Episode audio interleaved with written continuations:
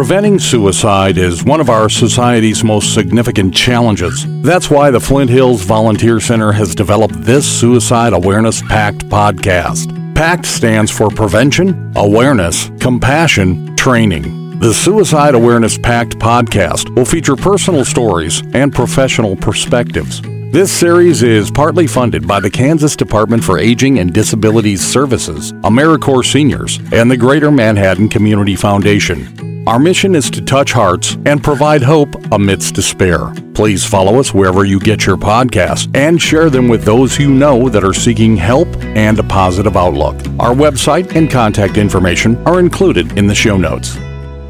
With our podcast series, Lori Bishop, we are focusing on those that are in our military for one reason or another, or some of those who have, as in the case of today's interview, uh, with those who are veterans who have served our country and are now continuing to to contribute to our community in one way or another, and, and they obviously have needs and concerns. Yeah, I'm excited with our guests today. Um, I met uh, Ashley Delehanty last week, um, and she is the VA's Community Engagement and Partnerships Coordinator.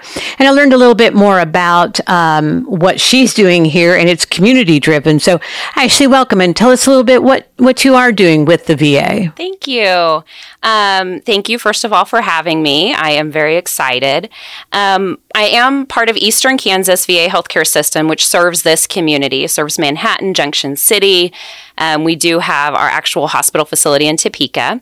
And part of my community engagement and partnerships coordinator role is um, establishing community adhe- community coalitions for um, suicide prevention. So the VA's approach to suicide prevention is not just a one one shot approach. We have clinical interventions and we have community based interventions. Um, and so I am part of that community based intervention um, to try to build in strategic planning, um, implement strategies towards suicide prevention for not just veterans, but service members and their families. Um, we do have a number of different priority areas that we focus on with this. Um, but really, what we're trying to do is um, meet veterans where they're at in the community. Um, veterans interact with us whether they work here, whether they play here, whether they live here in Riley County. And so we really want to make sure that we meet the community's needs and being able to serve the veterans here. Let's talk a bit about those services with the VA. There's a lot. There is. There is. There's a lot of services. And, you know, Eastern Kansas has a very robust uh, behavioral health and mental health program. Um, and, and part of that is our suicide prevention team. We do have a suicide prevention coordinator who is a psychologist. And then we do have um, several suicide prevention case managers or coordinators that assist with those that may be at high risk of suicide or experiencing um, some some additional stressors that may make them high risk. Yeah, and I like the fact that you're you're kind of community driven and you want to make more of an impact and and and really hit those. And I know we had been talking about um, like our soldiers getting the help at VA, thinking it could be just for those older veterans. And so, how do you approach so that you target that younger military population? Sure, sure. Well, I think part of it is is you know there's there needs to be a lot of education done. Um, you know, education with not just the soldiers themselves as they come out, but also with the community on what the VA has to offer.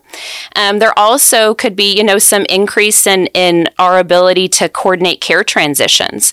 So soldiers coming out of Fort Riley or even the Guard, you know, we don't want to neglect our Guard or, or reservist members, um, being able for the community to help connect them, not just with the VA, but with resources even here that can serve them, and making sure that our community resources uh, have military cultural competence, are able to, um, you know, connect with them on some kind of a level, even if our community providers have aren't necessarily veterans or haven't necessarily served. So um, we want to make sure that we're providing that education. We want to make sure that there is no wrong door to to our VA healthcare system at Eastern Kansas, you know, we we welcome we welcome our community partners and in joining us in this fight for suicide prevention, and we want them to be they we want them to to join with us. So, do, do you find any challenges um, trying to get this established into a community? So I'll be real honest. I've only been doing this a couple of months.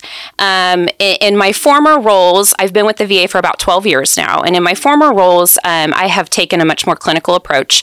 I've been a homeless social worker, worked with the homeless population here in Manhattan and Junction City and Riley County. Um, I've also worked with veterans who have serious mental illness. Um, I've also worked with transitioning veterans out of Fort Riley into the VA healthcare system.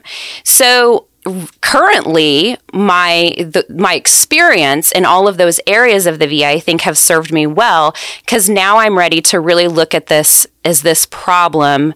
And I, I say that you know kind of differently but you know suicide prevention is a, is a problem. It is it, or suicide is a problem excuse me. And and prevention methods need to be expanded upon. Education in the community needs to be expanded on. Working together needs to be expanded on. And so all of this clinical work that I've had in the past, I think really sets me up to be ready and to be in this community and be able to speak not just for the VA, but to kind of look at all of these different facets and areas that may affect our transitioning service members or, or, or our veterans to be able to help the community meet their needs wherever they're at whether they're coming into a primary care doctor's office, whether they're coming into a behavioral health center, whether they're coming into the grocery store or they're jumping on the ATA bus or, or whatever. You know, this community has a, an enormous amount of resources. And I've lived in Manhattan for a long time now. And I feel like I want to be part of that change and I want to be part of the solution to this. So I'm really excited about this work, even though I've only been doing it a couple of months. Can you give us some specifics through the VA, what you can do to help those with uh, suicidal concerns? Sure. I mean, of course, we want people to come to the VA if if if they can. Um, we certainly want to be able to serve our veterans, but at the same time, if for whatever reason um, a veteran is not comfortable coming to the VA or they can't come to the VA, dialing the 988 number pressing one will get them to the Veterans Crisis Line.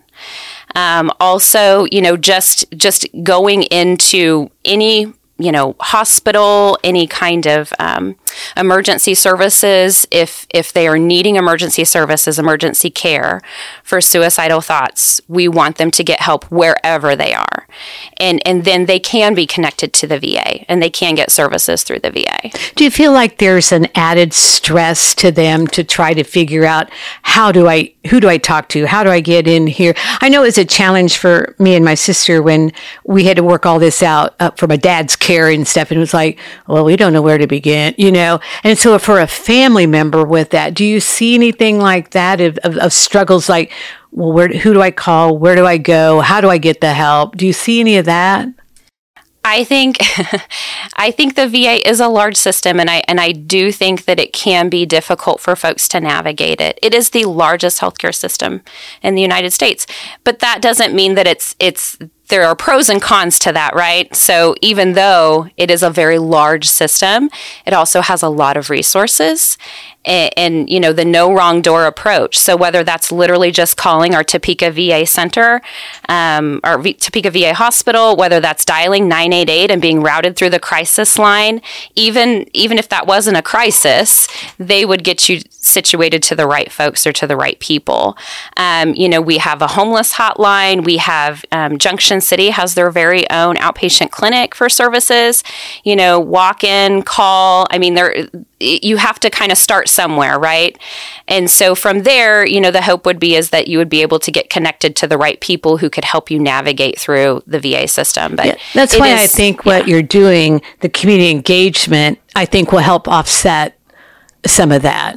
Right, right. Our care transition piece is, is huge. So, care transitions, ensuring that people are able to um, connect with the VA, but also whether that's care transitions between the hospital and the community mental health center or care transitions between, you know, providers. Like, we want to make sure that people are, are getting the help that they need wherever they are and however they need it.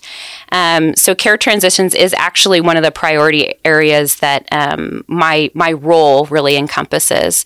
Do you have any statistics that you could share with us as far as uh, you know suicide rates, anything like that? Sure.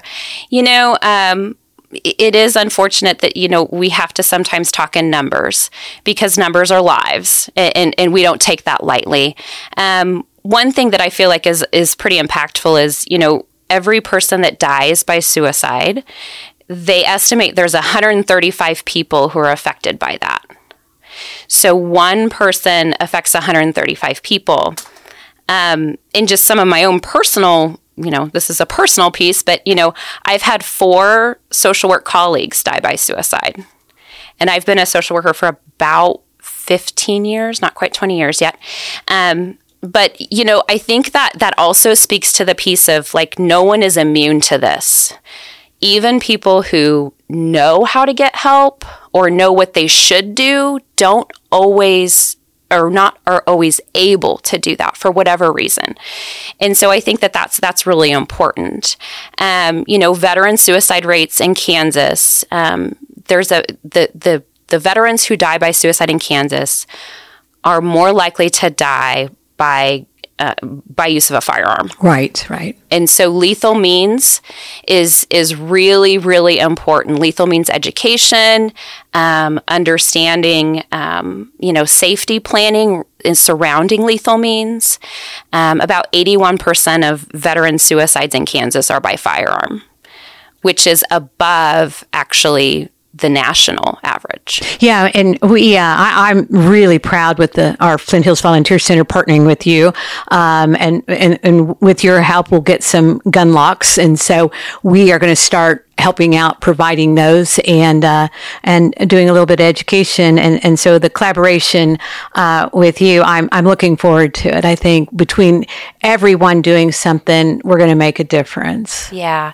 And, and that's really you know where where I am hel- I'm hoping that I am able to make an impact. You know there there's there's like I said a lot of great resources in Manhattan. There's a lot of things happening in this community. Um, and and you know I want to add to that I want to add to that. I want to provide focus and structure in whatever ways that we can. You know, suicide is is is preventable. It is preventable, and so um, you know everyone working together towards this common goal is really is, is really where we're at. Yeah, and that's that's kind of where we began with this is is the education and and the community resources and and collaborations and partnerships. Uh, we're all like on the same page, and I think that's going to uh, be a big help uh, with us moving forward. So, Ashley, what are your biggest obstacles? Well, I think some of the obstacles are unique to this community. Um, you know, what's happening in Manhattan, Kansas, and Riley County, and, you know, even adjoining Geary County, Pottawatomie County, is not the same as what's happening in Wichita, Kansas, Topeka, Kansas, New York City, for example.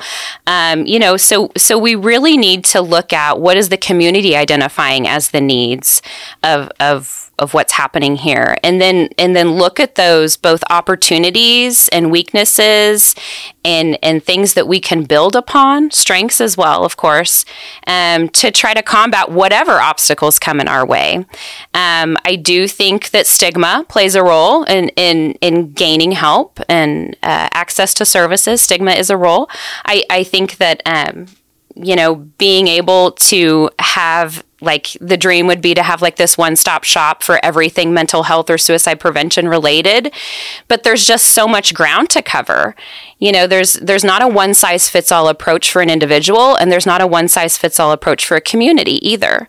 And so we really need to be thinking about what is our strategies and how can we maximize impact to this community manhattan kansas riley county kansas.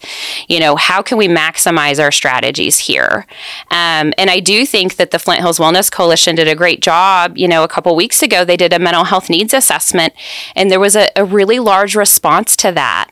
Um, I was part of that, and I, I fielded the table about suicide prevention and, and what's going on in the community.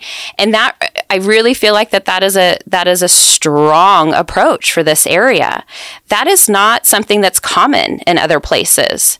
That the community is being brought together. You know, consumers of mental health, you know, agencies, community organizations, people who are just interested in mental health, suicide prevention, um, and building a stronger community. And and and I feel like that that was like the first step in a, in a really good direction for for everyone, and it's going to benefit this entire community and the people who who are here. And I think those of us that are working with this uh, particular model of, of, suicide awareness, um, because that also includes several things. That in, that includes the the bullying, the stigma.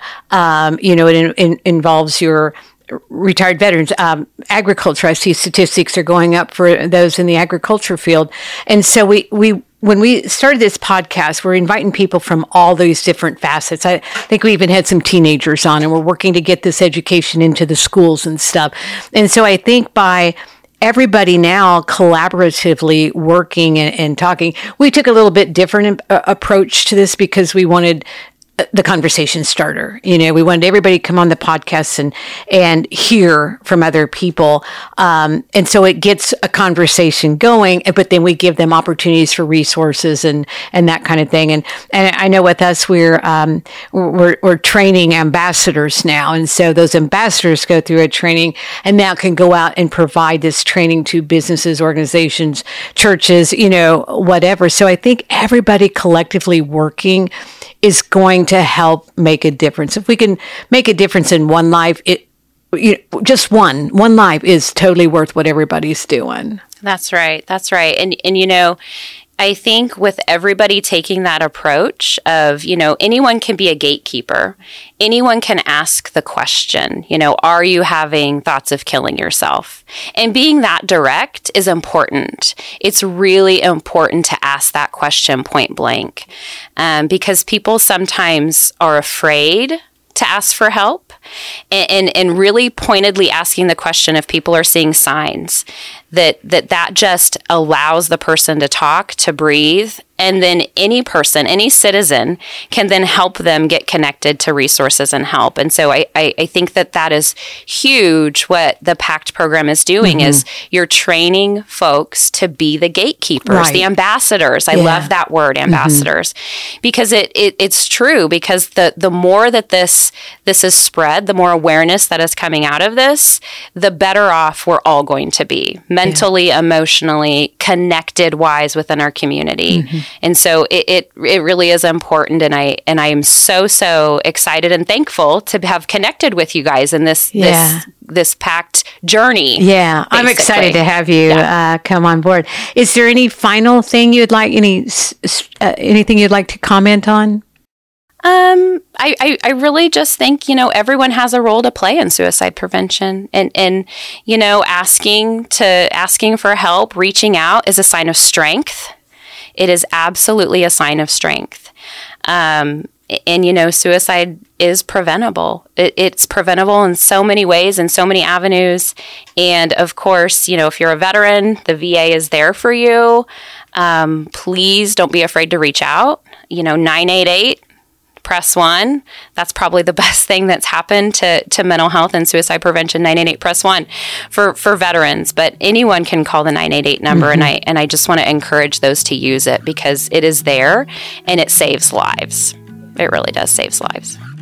Well, thank you for joining us today. And uh, we, like I said, we're looking forward to our partnership. Yeah, thank you. We hope you or someone you love will benefit from this series. If you need help, reach out to the many resources that are available and those that are listed in the show notes. The Flint Hills Volunteer Center's Suicide Awareness Pact podcast series is partly funded by the Kansas Department for Aging and Disabilities Services, AmeriCorps Seniors, and the Greater Manhattan Community Foundation. Follow us wherever you get your podcasts and share them with those you know that are seeking help and hope.